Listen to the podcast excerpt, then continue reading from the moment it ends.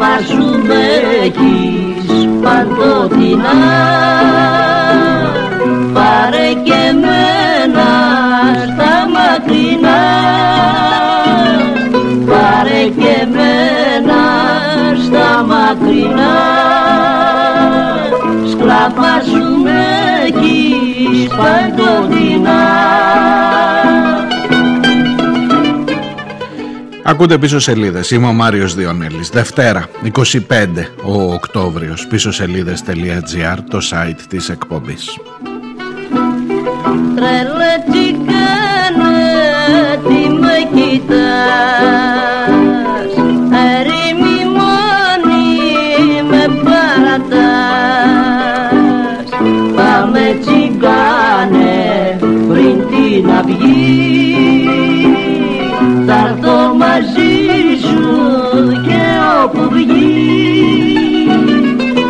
Θα έρθω μαζί σου και όπου βγει. Πάμε τσικάνε πριν την αυγή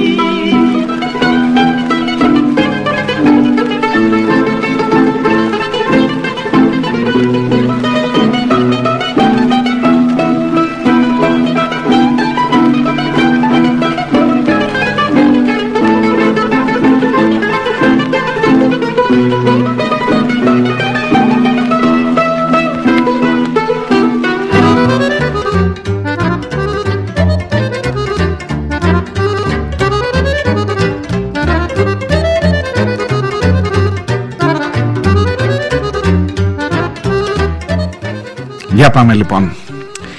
Τα γεγονότα τα ξέρετε. Η εκπομπή σήμερα θα είναι μονοθεματική όπως καταλαβαίνετε. Ε, δεν νομίζω να είχατε και διαφορετικές προσδοκίες.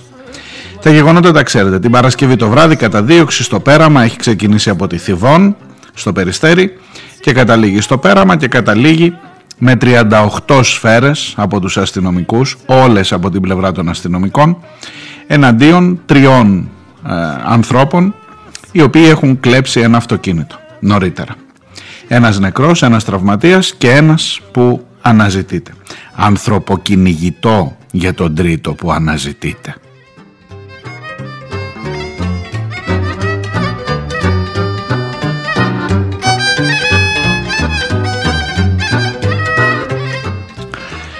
Εφτά συλληφθέντες αστυνομικοί ε, οι οποίοι οδηγούνται ενώπιον της δικαιοσύνης όχι άμεσα από την Παρασκευή το βράδυ θα φτάσουν την Τετάρτη μπροστά στον εισαγγελέα και στον ανακριτή και οι μέρες αυτές δεν είναι τυχαίες που περνούν. Ε, ένας υπουργός ο προστασίας του πολίτη, ο κύριος Θεοδωρικάκος, πρώην γραμματέας της ΚΝΕ, αν σας λέει κάτι αυτό, παρένθεση, ε, βρίσκεται στο πλευρό τους στην Γαδά ανθρώπινα για να παράσχει ψυχική υποστήριξη στους νέους αστυνομικούς αυτούς που υπέπεσαν σε αυτό το πώς να το πω που τους βρήκε αυτό το κακό μπροστά τους να έχουν σκοτώσει έναν άνθρωπο. Πήρε και τηλέφωνο τον πατέρα του νεκρού ο κύριος Θεοδωρικάκος ένας υπουργός, ο, προστα... ο αναπτύξεως, Άδωνης Γεωργιάδης, να βγάζει ήδη την απόφαση από, ε, ενώ, ενώ οδηγούνταν στην αστυνομική διεύθυνση οι επτά αστυνομικοί, ότι έκαναν πολύ καλά τη δουλειά, της, τη δουλειά τους και ότι είναι αθώοι.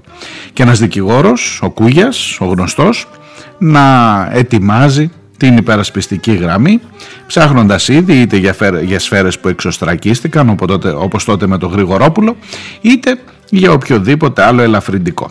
Αυτή είναι η δουλειά του θα μου πείτε. Α, και μέσα ενημέρωσης. Να δημιουργούν το κλίμα για το τι ακριβώς πρέπει να σκεφτείτε για όλο αυτό.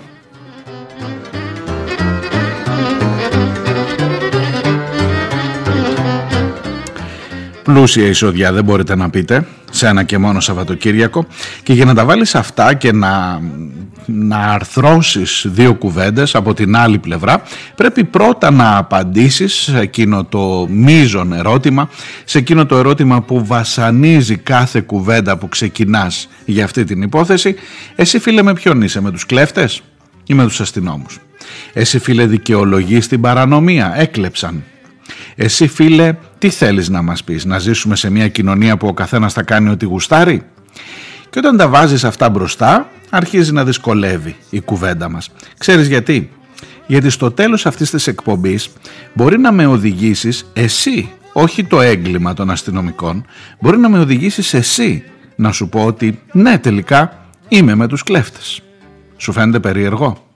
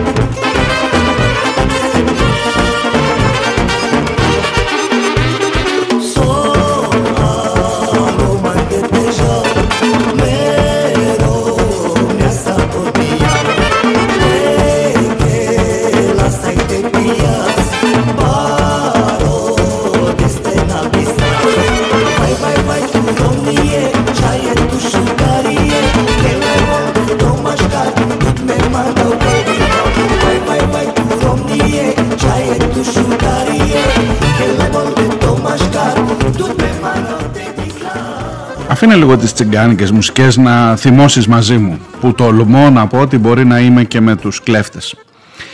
Ε, αφήνω λίγο τις τσιγκάνικες μουσικές να θυμώσεις μαζί μου που αμφισβητώ το δικαίωμά σου να ζήσεις σε μια απόλυτη ε, σε μια κοινωνία απόλυτης ειρήνης, απόλυτης ασφάλειας και τάξης χωρίς να διαταράξει τίποτα ούτε την ε, οικιακή σου ούτε την περιουσιακή ούτε την οικιακή σου γαλήνη ούτε την ε, περιουσιακή σου ιδιοκτησία. Σε αφήνω να θυμώσεις λίγο και μαζί μου. Πρώτα καλύτερα να θυμώσεις μαζί μου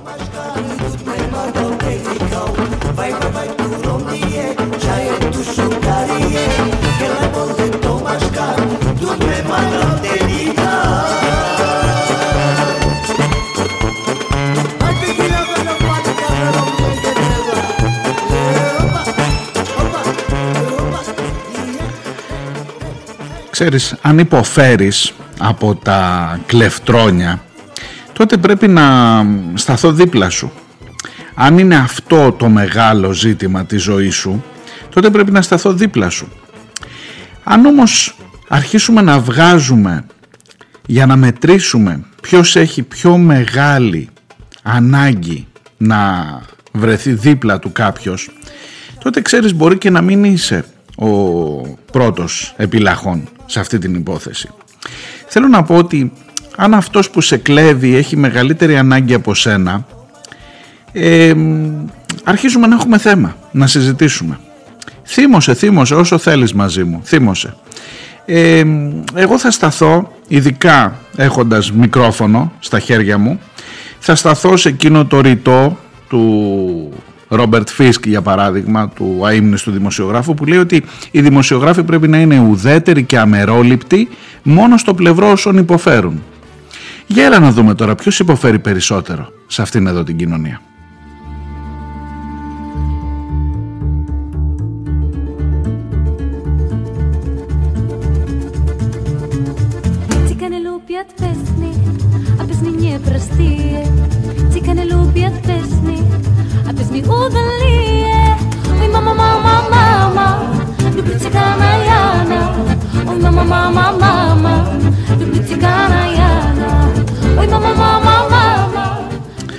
Να ξαναπάμε πίσω στα βασικά στο τι ευκαιρίες έδωσες σε αυτούς τους ανθρώπους να ενταχθούν στην κοινωνία. Μα δεν τις θέλουν να είναι στην κουλτούρα τους, να, να είναι νομάδες. Δεν θέλουν ούτε σπίτια ούτε τίποτα. Θέλουν να είναι εκεί σε αυτή τη μιζέρια που ζουν. Τι ευκαιρίες τους έδωσες εσύ να μορφωθούν. Πόσους δασκάλους έστειλες σε σχολεία ακόμα και μέσα στους καταβλισμούς τους; Γιατί μέσα στα δικά σου τα σχολεία δεν τους δέχτηκες ποτέ. Και μη λες ψέματα, κοιτάξου τουλάχιστον τίμια στον καθρέφτη γιατί μέσα στα δικά σου τα σχολεία, τα τσιγκανάκια, ακόμα και αν αυτά δεν ήθελαν να έρθουν, δεν ήσουν και εσύ ποτέ έτοιμος να τα καλωσορίσεις και να τους απλώσεις το χέρι. Τι δασκάλους έστειλες, τι λεφτά έδωσες για την κοινωνική ένταξη των ανθρώπων αυτών; Ποια πολιτεία είναι αυτή που φρόντισε να βάλει αυτούς τους ανθρώπους ως κομμάτι της; Και όταν δεν έχεις φροντίσει να τους κάνεις κομμάτι σου, κομμάτι της δικής σου κοινωνίας, τότε με κάποιο τρόπο θα πρέπει και αυτοί να επιβιώσουν και ξέρεις κάτι, θα πρέπει να γίνουν αυτό που φοβάσαι. Γιατί το έβαλε στην άκρη ακριβώς επειδή το φοβάσαι και μετά το φοβάσαι επειδή το έβαλε στην άκρη. Και είναι ένας ωραίος φαύλος κύκλος αυτός. 1700 περιπολικά αγόρασες.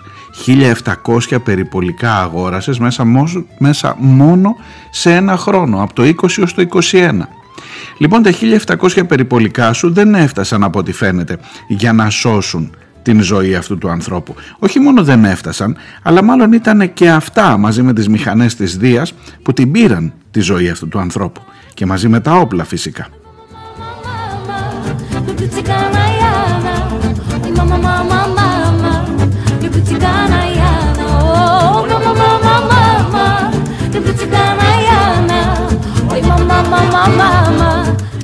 Ρώτησε με, ρώτησε με ξανά, είσαι επιτέλους με τους κλέφτες που κλέβουν τα αυτοκίνητά μας; Είσαι με αυτούς που διαταράσσουν την κοινωνική μας ειρήνη; Είσαι εναντίον των παιδιών, των αστυνομικών που είναι εκεί όταν τους χρειάζεσαι, που όταν λείπουν είσαι πάλι εκεί να πεις εσύ κύριε Διονέλη γιατί δεν υπάρχει αστυνομία; Μήπως θέλεις να τους αφοπλίσουμε; Εδώ αρχίζεις να κάνεις ένα μικρό άλμα, θα μου επιτρέψεις ακροατέ από το να τους αφοπλίσουμε μέχρι το να σκοτώνουν υπάρχει ένα ενδιάμεσο τόσο δά βηματάκι που είναι χάσμα τελικά που λέει το να τους εκπαιδεύω το να τους εκδημοκρατήσω μέσα στην ε, ελληνική αστυνομία το να βρω τους πυρήνες και τους θύλακες εκείνους που είναι πολύ κοντά στον ρατσισμό και στην ε, ιδεολογία χρυσαυγητών και άλλων τεινών δαιμονίων που υπάρχουν μέσα στην ελληνική αστυνομία ή μήπως δεν τα ξέρεις. Ή μήπως αυτά σου χρειάζονται για να σε προστατέψουν πραγματικά όταν το αφήγημα είναι ασφάλεια και τάξη. Για σκέψου ο φαύλος κύκλος αυτός που τελειώνει και που κλείνει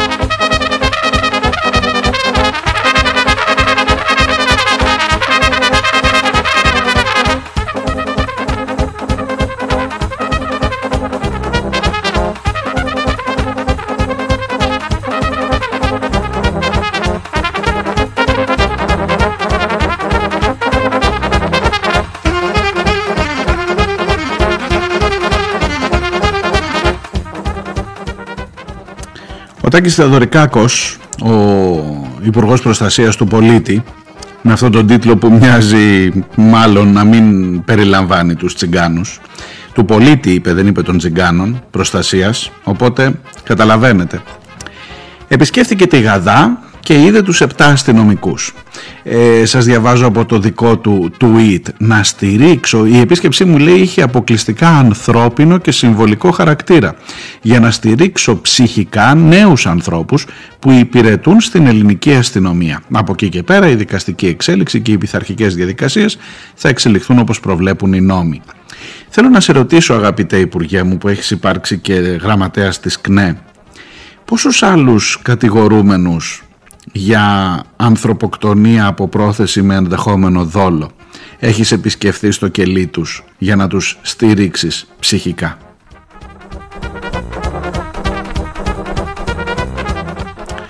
Τρελέ τσιγκάνε, για πού τραβάς, δεν βλέπεις ότι είμαστε όλοι εναντίον σου. Ο Άδωνης Γεωργιάδης, πολύ πριν καν συλληφθούν οι αστυνομικοί, έχει βγει και έχει πει ότι έκαναν απολύτως σωστά τη δουλειά τους και ότι δεν ε, υπάρχει κανένας λόγος και τους έδωσε και συγχαρητήρια για το ότι σκότωσαν έναν άνθρωπο. Εσείς τώρα αναρωτιέστε, αναρωτιέσαι εκεί έξω γιατί ο Άδωνης Γεωργιάδης έκανε αυτό. Γιατί είναι και βάλε τρεις τελίτσες και βάλε ό,τι φράση θέλεις, σωστά μέσα θα πέσεις. Αλλά δεν είναι μέχρι εκεί, δεν φτάνει μέχρι εκεί, δεν φτάνει αυτό. Δεν είναι μέχρι εκεί η σκέψη, πήγαινε ένα βήματάκι παραπέρα για να δεις γιατί ο Άδωνης Γεωργιάδης είναι ο πρώτος και προλαβαίνει να είναι ο πρώτος που θα στηρίξει τους αστυνομικούς πριν ακόμα και από τον καθήλυνα αρμόδιο τον, Υπουργείο, τον Υπουργό Προστασίας του Πολίτη πλην τσιγκάνων.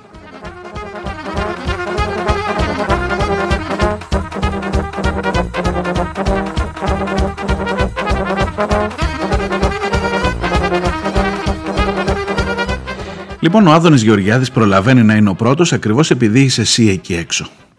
Είσαι εσύ που θέλεις ασφάλεια. Είσαι εσύ που σε εκείνη την ερώτηση για τον φαύλο κύκλο.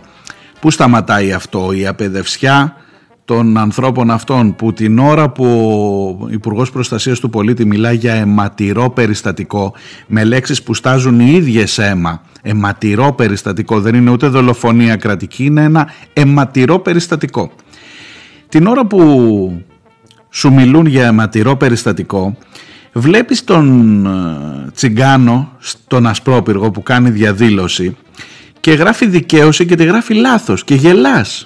Και γελάς που τη γράφει λάθος τη δικαίωση γιατί δεν πήγε ποτέ στο σχολείο για να γράψει τη δικαίωση για να μάθει ότι γράφεται με αλφαγιώτα και ωμέγα. Και το γράφει με ε και όμικρον και εσύ γελάς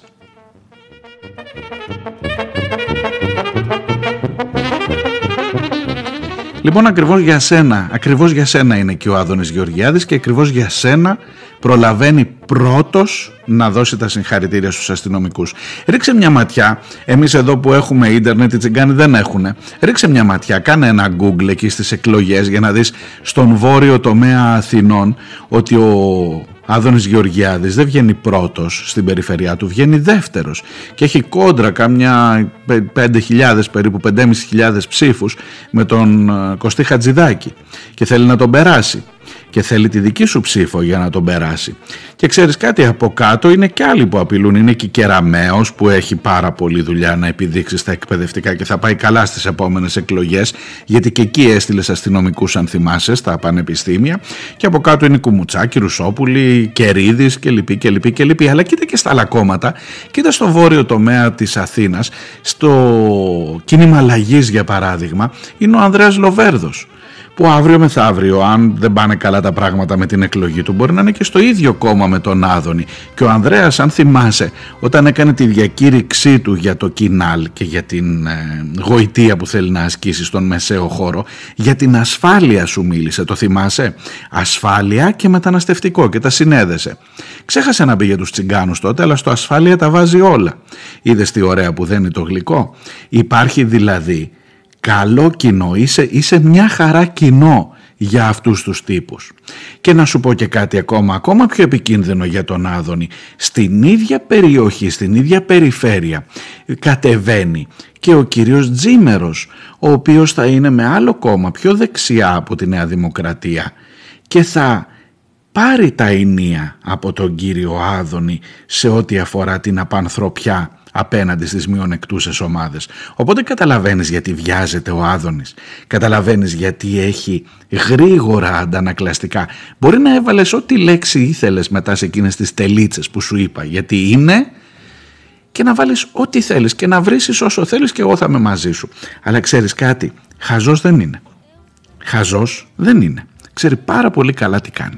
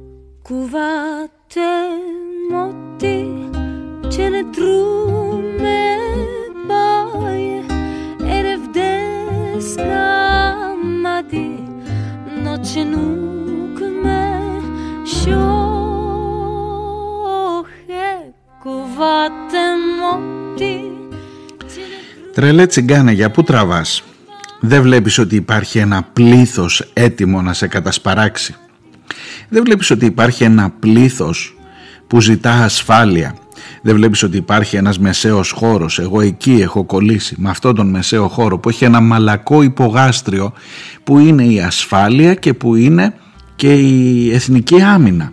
Και όταν θίξεις αυτά τα δύο ζητήματα, τότε αυτομάτως βγάζει τα νύχια του και γρατζουνάει και δαγκώνει με τα αιχμηρά του δόντια. Και μην τύχει κακομύρι μου να είσαι εσύ αυτός που έχει κλέψει ένα αυτοκίνητο και τόλμησες να μην περάσεις στον μπλόκο. Και τόλμησες να μην σταματήσεις στον μπλόκο και να περάσεις.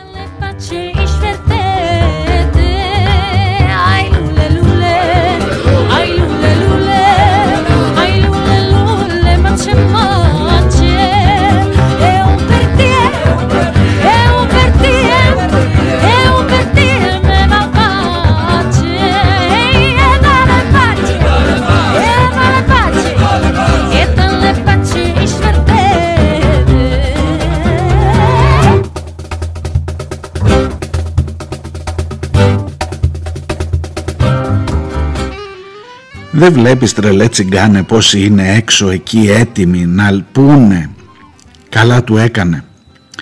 Δεν βλέπεις πόσοι είναι έτοιμοι να πούνε κακός δεν σκότωσε και τους άλλους για να πάρουν ένα παράδειγμα και να μην ξανατολμήσουν να μας κλέψουν τα ωραία μας αυτοκίνητα. Δεν βλέπεις πόσοι είναι εκεί έξω όχι για το αυτοκίνητο που είναι προς Θεού είναι, είναι η συνέχεια του εαυτού για ένα καρβέλι ψωμί ρε ανέκοβες θα ήταν όλοι οι αβέριδες ανεσίσουν Γιάννης Αγιάννης.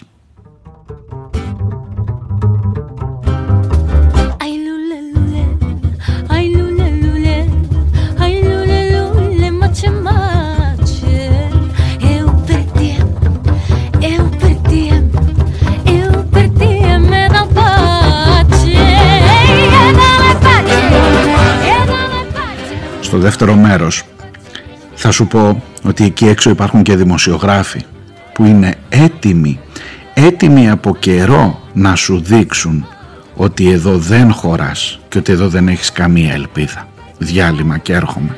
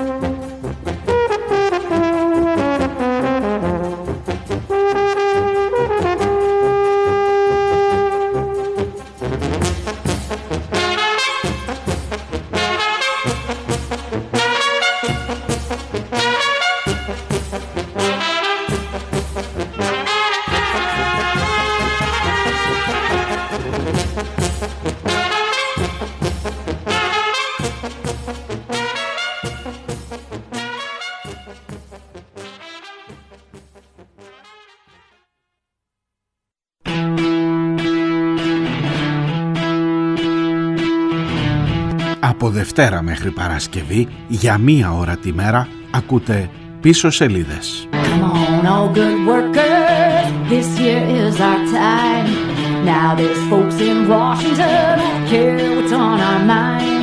Είμαι ο Μάριος Διονέλης και νομίζω πως οι σημαντικές ειδήσεις είναι γραμμένες στα ψηλά, στις πίσω σελίδες της επικαιρότητας σε αυτές που σε κάνουν να αποφασίσεις με ποιους πραγματικά είσαι.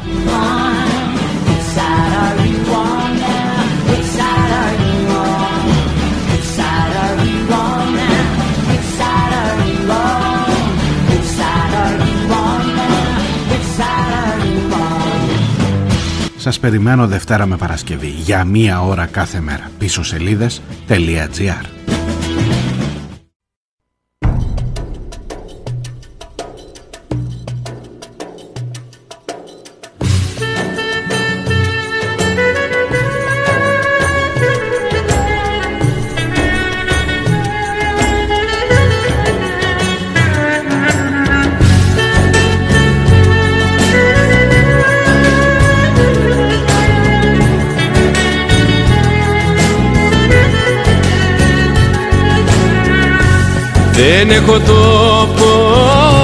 δεν έχω ελπίδα.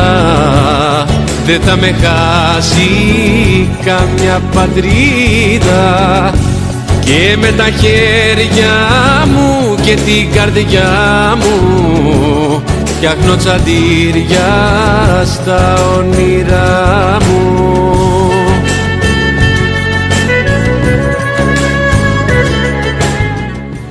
Ακούτε πίσω σελίδες. Είμαι ο Μάριος Διονέλης. Είναι Δευτέρα και 25 ο Οκτώβριος. Προσπαθώ να την παλέψω, ξέρετε και μέσα μου, εκείνη την, ε, την ε, συνέστηση ότι έρε παιδί μου σήμερα στις πίσω σελίδες ο Διονέλης θα βάλει τα τσιγκάνικα, θα είναι υπέρ των τσιγκάνων, θα φτάσουμε να διαφωνήσουμε, θα λέει ότι οι Ρωμά χρειάζονται παραπάνω εκπαίδευση αλλά οι Ρωμά τελικά μου κλέβουν εμένα το αυτοκίνητο και πρέπει να φτάσουμε στο ερώτημα τι θέλεις κύριε Διονέλη μου τι θέλεις να συμβεί σε αυτή την κοινωνία; Και είστε πολύ εκεί έξω. Το διαπιστώνω και από τα social media το διαπιστώνω σε πολλές περιπτώσεις. Το διαπιστώνω σε μια έτσι κοινή αίσθηση σε μια αίσθηση που μου δίνει μια κοινή γνώμη εν πάση περιπτώσει που είναι έτοιμη εκεί να, να, να μιλήσει και να βάλει πιο πάνω το αίσθημα της ασφάλειας ακόμα και από το δικαίωμα στη ζωή. Και τα κανίκια μας όταν χορεύουν νέχα στα αρώματα που σε μαγεύουν κουνουνε σώματα και τα πείτε τους μέσα σε κλείνουνε στις αγκαλιές τους.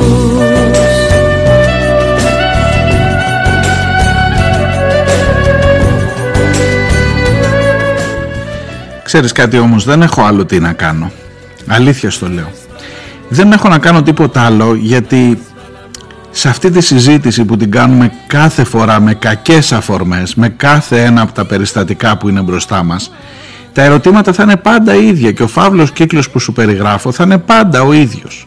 Αν δεν τους δώσεις, αν δεν μπεις μπροστά, αν δεν τους εντάξεις κοινωνικά, αν δεν είσαι εσύ, η πολιτεία, το κράτος, οι υπουργοί, οι γραμματείς, οι φαρισαίοι που θα βάλουν μπροστά την ένταξη των ανθρώπων αυτών, αν είσαι εσύ αυτός που μιλάς συνέχεια για ασφάλεια, τελικά δεν θα έχεις ασφάλεια.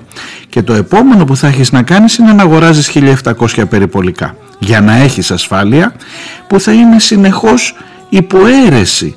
Γιατί ακριβώς τα λεφτά που θα έδινες για την ένταξη τα έδωσες στην ασφάλεια. Και ξανακάνει τον κύκλο όλο αυτό. Ασφάλεια ή ένταξη των τσιγκάνων στην ελληνική πραγματικότητα. Κοίτα να δεις που τελικά θα φτάσουμε στο Ραφάλ ή λαός, στο φρεγάτες ή κοινωνικά δικαιώματα. Κοίτα να δεις που με πηγαίνεις προς τα εκεί. Και σε ξαναρωτώ, θα συνεχίσεις να βάζεις το ερώτημα με ποιους είσαι τελικά, με τους κλέφτες είσαι τελικά κύριε Διονέλη; Μην το κάνεις, θα τελειώσει η εκπομπή και θα με φτάσεις να σου πω ναι είμαι με τους κλέφτες.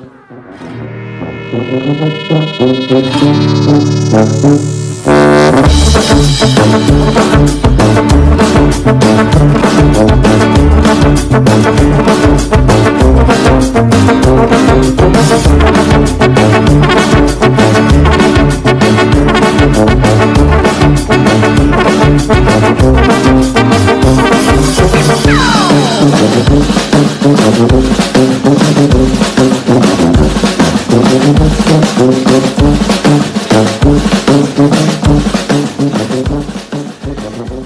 σε αφήνω λίγο εσένα που ρωτάς με ποιους είμαι για να πάω σε αυτό τον τρελό τσιγκάνο. Να του πω ότι ξέρεις κάτι, εγώ είμαι δημοσιογράφος. Ναι, έτσι λέει η ταυτότητά μου, έτσι νιώθω, η επαγγελματική ταυτότητά μου, έτσι νιώθω. Και αυτό διάλεξα να κάνω. Και ξέρεις, καμιά φορά δεν είμαι πολύ περήφανος γι' αυτό. Γιατί ίσως κάποιοι από εσάς εκεί έξω να έχετε διαβάσει ένα κείμενό μου μέσα στο Σαββατοκύριακο γιατί αρχίζω να καταλαβαίνω γιατί ένα κομμάτι της κοινωνίας και σίγουρα οι τσιγκάνοι, οι Ρωμά, κακώς τους λέω τσιγκάνους όλη τη διάρκεια της εκπομπής αλλά για να ε, συνεννοούμαστε προσπαθώ να πιάσω το δικό σου παλμό αυτόν τον παλμό μάλιστα τον παλμό εκείνου του μικρομεσαίου που λέει μωρέ κοίτα που γίνανε και οι γύφτοι τώρα και θέλουν να μην τους καταδιώκουμε εκεί εκεί είναι η ρίζα του κακού. Λοιπόν άκου να δεις ε, είμαστε όλοι εναντίον σου και οι δημοσιογράφοι είμαστε εναντίον σου Διάβασε αυτό το δημοσίευμα του πρώτου θέματος από τα πρώτα δημοσιεύματα που περιέγραψαν, από τα πρώτα ρεπορτάζ που περιέγραψαν τι ακριβώς έγινε στο πέραμα. Διάβασέ το λέξη λέξη. Λέξη λέξη να δεις πόσο πονάει κάθε μία από αυτές και πόσο μεγάλη συγκάλυψη και πόσο μεγάλη δικαιολόγηση του εγκλήματος εις βάρος σου έχει ένα απλό ρεπορταζάκι.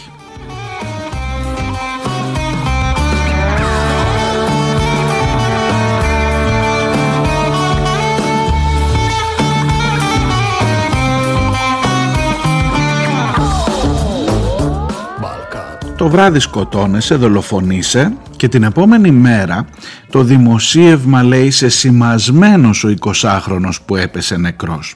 Ανθρωποκυνηγητό για τον τρίτο που διαφεύγει και οι δύο αυτές λεξούλες καθορίζουν το πώς θα σκεφτεί το αναγνωστικό κοινό, το φιλοθεάμον και το πάντοτε σε εγρήγορση για να μην διακυβευτεί το δικαίωμά του στην ασφάλεια. Λοιπόν, αφού ήσουν ασεσημασμένο, χωρίς να λέει από τι και γιατί ήσουν ασεσημασμένο, ε, ο τίτλος, ο τίτλος ήταν αυτός που σου διάβασα, έχει ήδη βγάλει την απόφαση. Δικαίως δηλαδή, σε σκοτώσανε. Επίσης για τον τρίτο που διαφεύγει, ανήλικος από ό,τι λένε οι καταγραφές 16 χρονών ανθρωποκυνηγητό δεν είναι αναζητείτε είναι ανθρωποκυνηγητό για να σου δώσει την αίσθηση και να δικαιολογήσει ακόμα περισσότερο τον θάνατο του άλλου που δεν πρόλαβε να διαφύγει. Και άμα γράφεις ανθρωποκυνηγητό τότε υπάρχει ακόμα μεγαλύτερη απαξία και τρόμος για τους ιδεχθείς εγκληματίες που έφτασαν μπροστά στους αστυνομικούς.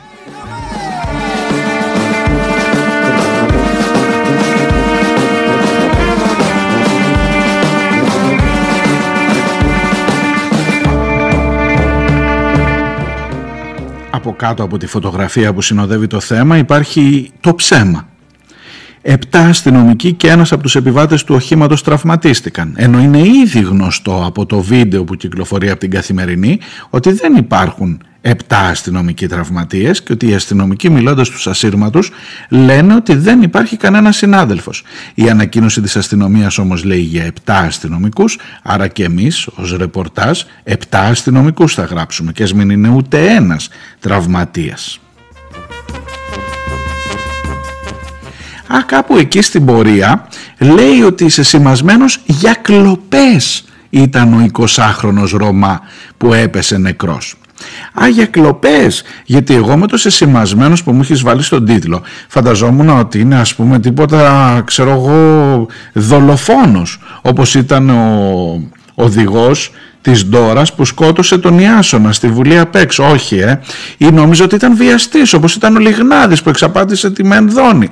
Α, ούτε βιαστής ήταν. Ήταν σεσημασμένος για κλοπές. Και άμα το ψάξεις λίγο παραπάνω, γιατί δεν μπήκε κανείς να το ψάξει στον κόπο από το πρώτο θέμα, ήταν ε, από τα 14 του για ένα μοτοποδήλατο που είχε κατηγορηθεί ότι είχε κλέψει. Μάλιστα, σεσημασμένος παιδί μου. Καλά του κάνανε μωρέ.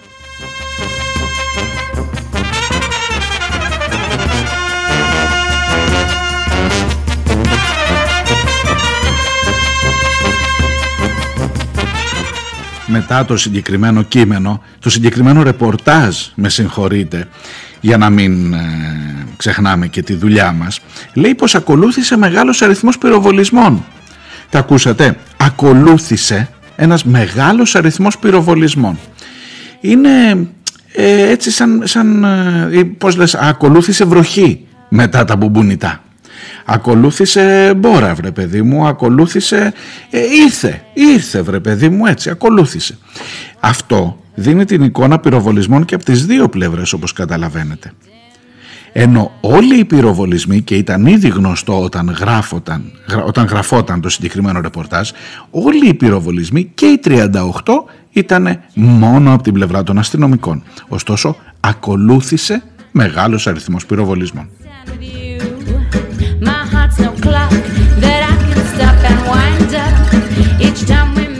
Κάπου εκεί μαθαίνεις ότι ο 20χρονος τραυματίστηκε θανάσιμα. Δεν δολοφονήθηκε, δεν σκοτώθηκε, τραυματίστηκε θανάσιμα. Είναι στην παθητική φωνή και όχι στην ενεργητική φωνή. Δεν τον τραυμάτισαν θανάσιμα, τραυματίστηκε θανάσιμα. Μπορεί να έπεσε βρε παιδί μου και να χτύπησε.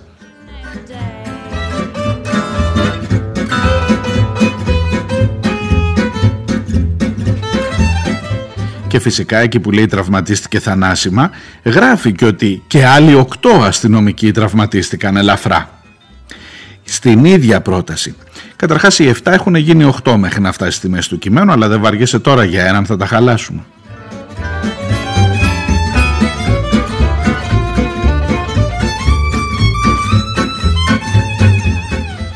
Λίγο πιο κάτω θα διαβάσεις μια σημαντική πληροφορία ότι ο νεκρός έχει δεχτεί περισσότερες από μία σφαίρες στο σώμα του χωρίς πάλι, ε, δεν θέλω να τα ρωτάς αυτά, χωρίς να λέει από ποιον τις δέχτηκε, έχει δεχτεί.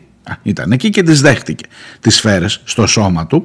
Αλλά κυρίως στην ίδια φράση και αφού σου είπε αυτή την πολύ, την πολύ σοβαρή πληροφορία ο συντάκτης του πρώτου θέματος ανυπόγραφο το κείμενο που σου διαβάζω ε, έχει μια αγωνία να πείσει την κοινή γνώμη εσάς τους άλλους τώρα που κοιτάτε, που ρωτάτε μα είσαι με τον κλέφτη ε, μην ανησυχείτε υπάρχει κάποιος που σας νοιάζεται ο συντάκτης λοιπόν του πρώτου θέματος θέλει να σου πει ότι μόνο για τυπικούς λόγους έχει γίνει η σύλληψη των αστυνομικών.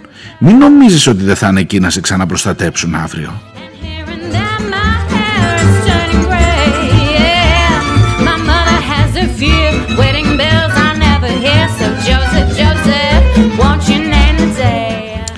Σας διαβάζω την πρόταση. Για το περιστατικό έχει επέμβει ο εισαγγελέας, ο οποίος θα διερευνήσει ως ήθιστε στις περιπτώσεις πυροβολισμών και δι που επιφέρουν θάνατο, αν οι αστυνομικοί ενήργησαν βάσει των κανόνων. Σύμφωνα με την πάγια διαδικασία σε περιπτώσεις πυροβολισμών οι αστυνομικοί που ενεπλάκησαν κλπ θα συνελήφθησαν είναι, είναι η πάγια διαδικασία το ότι οι αστυνομικοί που συνεπλάκησαν, ενεπλάκησαν, συνελήφθησαν, ενώ σχηματίζεται δικογραφία παρουσία εισαγγελέα.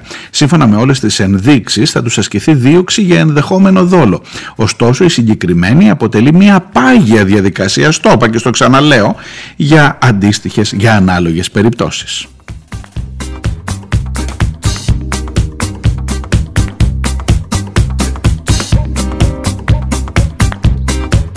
Αν δεν δολοφονήθηκες αρκετά από τις σφαίρες, έχουμε και λέξεις για να σε ξαναδολοφονήσουμε. Τρελέ τσιγκάνε. Ως ήθιστε σε περιπτώσεις πυροβολισμών α, παρενέβη ο εισαγγελέας. Αυτό που το ήθιστε είναι κάπως ανέθιμο, είναι σαν τα αναστενάρια ρε παιδί μου, ένα τέτοιο πράγμα. Ως ήθιστε, όπως, όπως ήθιστε να τσουγκρίζουμε αυγά το Πάσχα. Έτσι, ε, ως εθιμοτυπικά ο εισαγγελέας. Αυτό ακουμπάει στο κοινό που θέλει να ρωτήσει εμένα για παράδειγμα με ποιον είσαι επιτέλους και μετά μας λέει για μια πάγια διαδικασία και μετά στο τέλος μας ξαναλέει ότι είναι πάγια διαδικασία. Επίσης μια μικρή λεπτομεριούλα, σύμφωνα με πληροφορίες θα τους ασκηθεί δίωξη για ενδεχόμενο δόλο. Σας το διαβάζω μοταμό. Σύμφωνα με πληροφορίες θα τους ασκηθεί δίωξη για ενδεχόμενο δόλο. Προσέξτε, λείπει κάτι. Λείπει κάτι εδώ.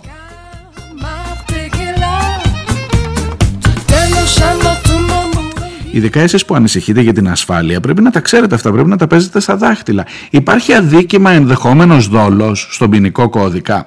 Να το ξαναδιαβάσω. Σύμφωνα με όλες τις ενδείξεις θα τους ασκηθεί δίωξη για ενδεχόμενο δόλο. Εγώ ήξερα από το ρεπορτάζ πάντα ότι οι διώξεις ασκούνται για κατηγορίες που έχουν να κάνουν στη συγκεκριμένη περίπτωση με συγκεκριμένα αδικήματα. Ο ενδεχόμενος δόλος είναι κάτι που περιγράφει το πώς έγινε το αδίκημα. Η κατηγορία λοιπόν με την οποία έχουν συλληφθεί οι αστυνομικοί, αγαπητοί συντάκτες του πρώτου θέματος, ή έστω του συγκεκριμένου ρεπορτάζ του ανυπόγραφου, είναι ανθρωποκτονία από πρόθεση με ενδεχόμενο δόλο. Άρα λοιπόν η φράση σύμφωνα με όλες τις, ενδείξ, τις ενδείξεις θα τους ασκηθεί δίωξη για ενδεχόμενο δόλο έχει μία μικρή έλλειψη. Να το σιδά. Το ανθρωποκτονία από πρόθεση.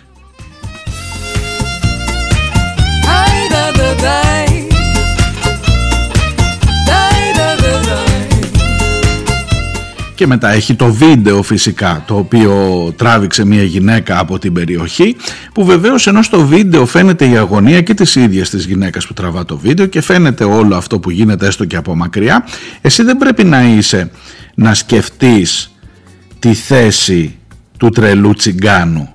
Εσύ πρέπει να σκεφτείς τη θέση των κατοίκων Κατάσταση πανικού επικράτησε στην περιοχή με τους κατοίκους να παρακολουθούν έντρομοι όσο διαδραματίζονταν έξω από τα σπίτια τους, το καταλαβαίνετε; Άστο το θύμα, άστο να πάει στο διάλογο τώρα.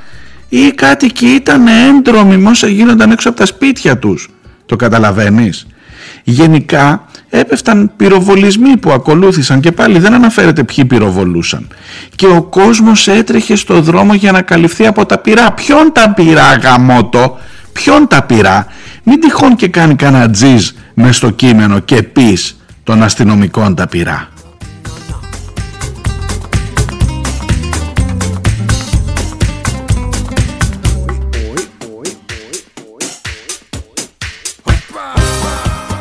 ότι στο βίντεο υπάρχει μια γυναίκα, πιθανώς αυτή που το τραβά, που λέει τα παιδιά, τα παιδιά κλαίγοντας, ε, ήταν ανάξιο λόγου στην περιγραφή. Α, θα δείτε και ένα βίντεο που ο κόσμος ανησυχεί ότι, πέφτει ότι πέφτουν πυροβολισμοί. Ούτε από ποιους πέφτουν, ούτε τι. Άσε που ε, ενδεχομένως με λίγο ακόμα φαντασία θα μπορούσε να εννοεί τα παιδιά τους αστυνομικούς η γυναίκα γιατί το αποκλείεις ε, και να είναι αυτή η εκδοχή. Μάλλον αυτό τους φάνηκε τραβηγμένο δεν το γράψαν.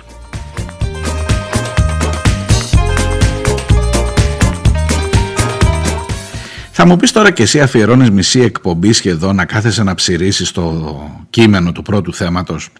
Έχω την εντύπωση ότι είναι ένα ακριβώς κομμάτι, ένα, ένα, ακριβώς ένα από τα κομμάτια αυτού του φαύλου κύκλου. Ζητάς ασφάλεια, σου τη δίνει την ασφάλεια η πολιτεία. Και αν κάποια στιγμή αμφισβητηθεί το αν έχεις πολλή ασφάλεια, είναι εδώ η δημοσιογραφία για να σε πείσει ότι χρειάζεσαι ακόμα περισσότερη ασφάλεια στη γειτονιά σου και ότι ε, ε, τραυματίστηκε θανάσιμα. Μόνος του βρε παιδί μου. Και άρα πάμε παρακάτω για την παραπάνω ασφάλεια. Και αν τυχόν ανησυχείς, σου λέμε ότι ως ήθιστε θα γίνει η διαδικασία με τις συλλήψεις και σε λίγο καιρό θα είναι έξω να σε ξαναπροστατεύσουν. Μην ανησυχείς.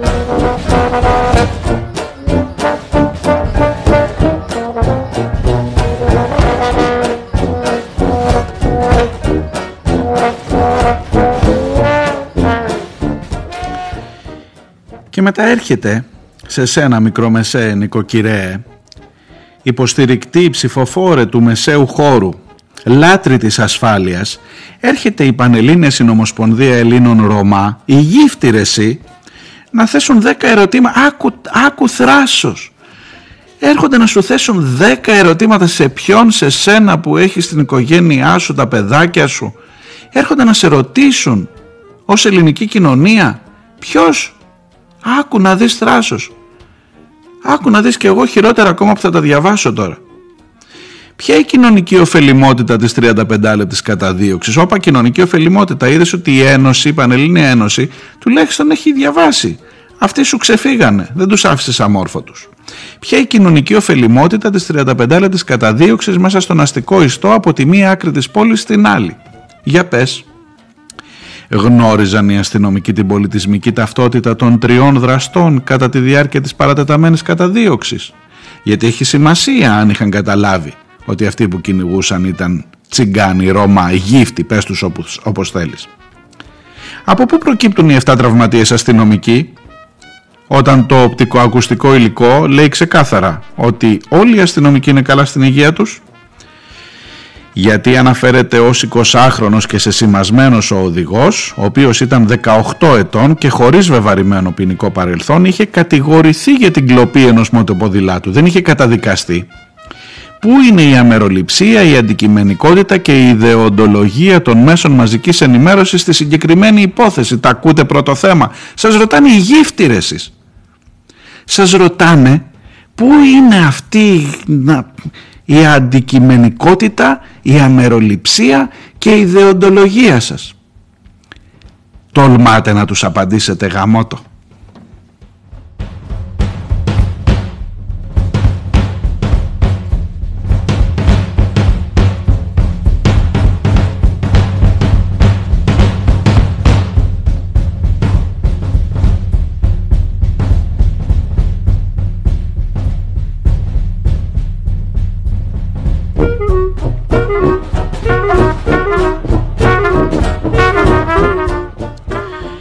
Έχουν και άλλα. Τολμάνε να βάζουν και άλλα ερωτήματα. Πώς κινδύνεψαν οι ζωές των 7 αστυνομικών από τρεις άοπλους νεαρούς; Αν μέσα στο αυτοκίνητο δεν επέβαιναν νεαροί Ρωμά, θα προέβαιναν σε τόσο εκτεταμένη χρήση βίας οι αστυνομικοί.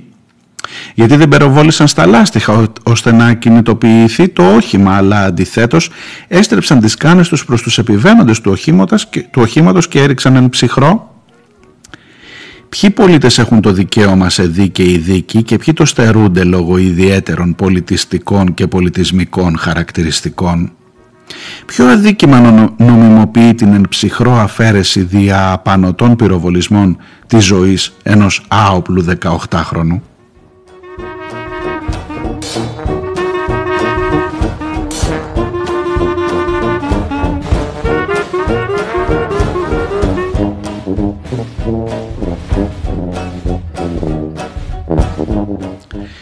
Τα ρωτάς όλα αυτά τρελέ τσιγκάνε, τα ρωτάς την ώρα που δεν βλέπεις ότι είμαστε όλοι εναντίον σου.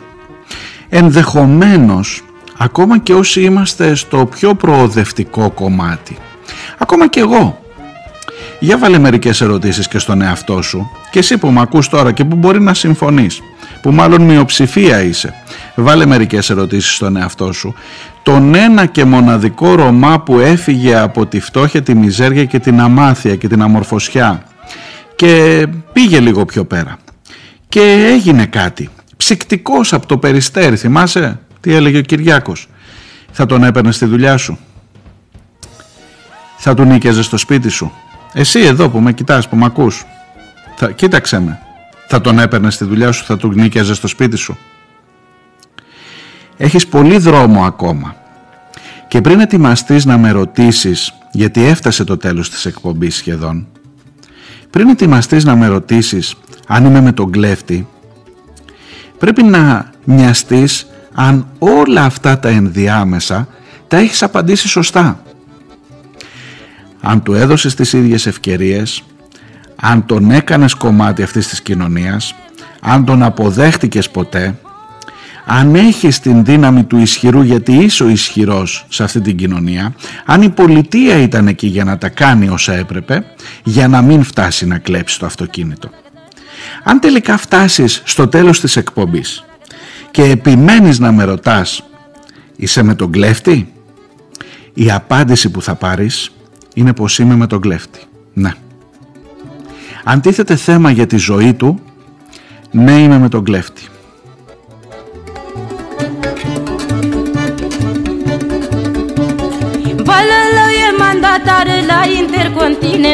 Vin de carne fără oase La gagicile frumos Hai dumba, dumba, dumba Și-o vinde cu trei leciungă Hai dumba, dumba, dumba Și-o vinde cu trei leciungă Oh, da duma la la dum Dacă duma la da duma la la Oh, da duma la la dum Dacă duma la da duma la la Ξεκίνησα με το ερώτημα προς εσένα για πού τραβάς σε αυτήν εδώ την κοινωνία και με το ίδιο θα τελειώσω εδώ σε πιο σύγχρονη εκτέλεση από την Φωτεινή Βελεσιώτου. Καλή συνέχεια θα τα πούμε αύριο ακριβώς την ίδια ώρα. Γεια χαρά.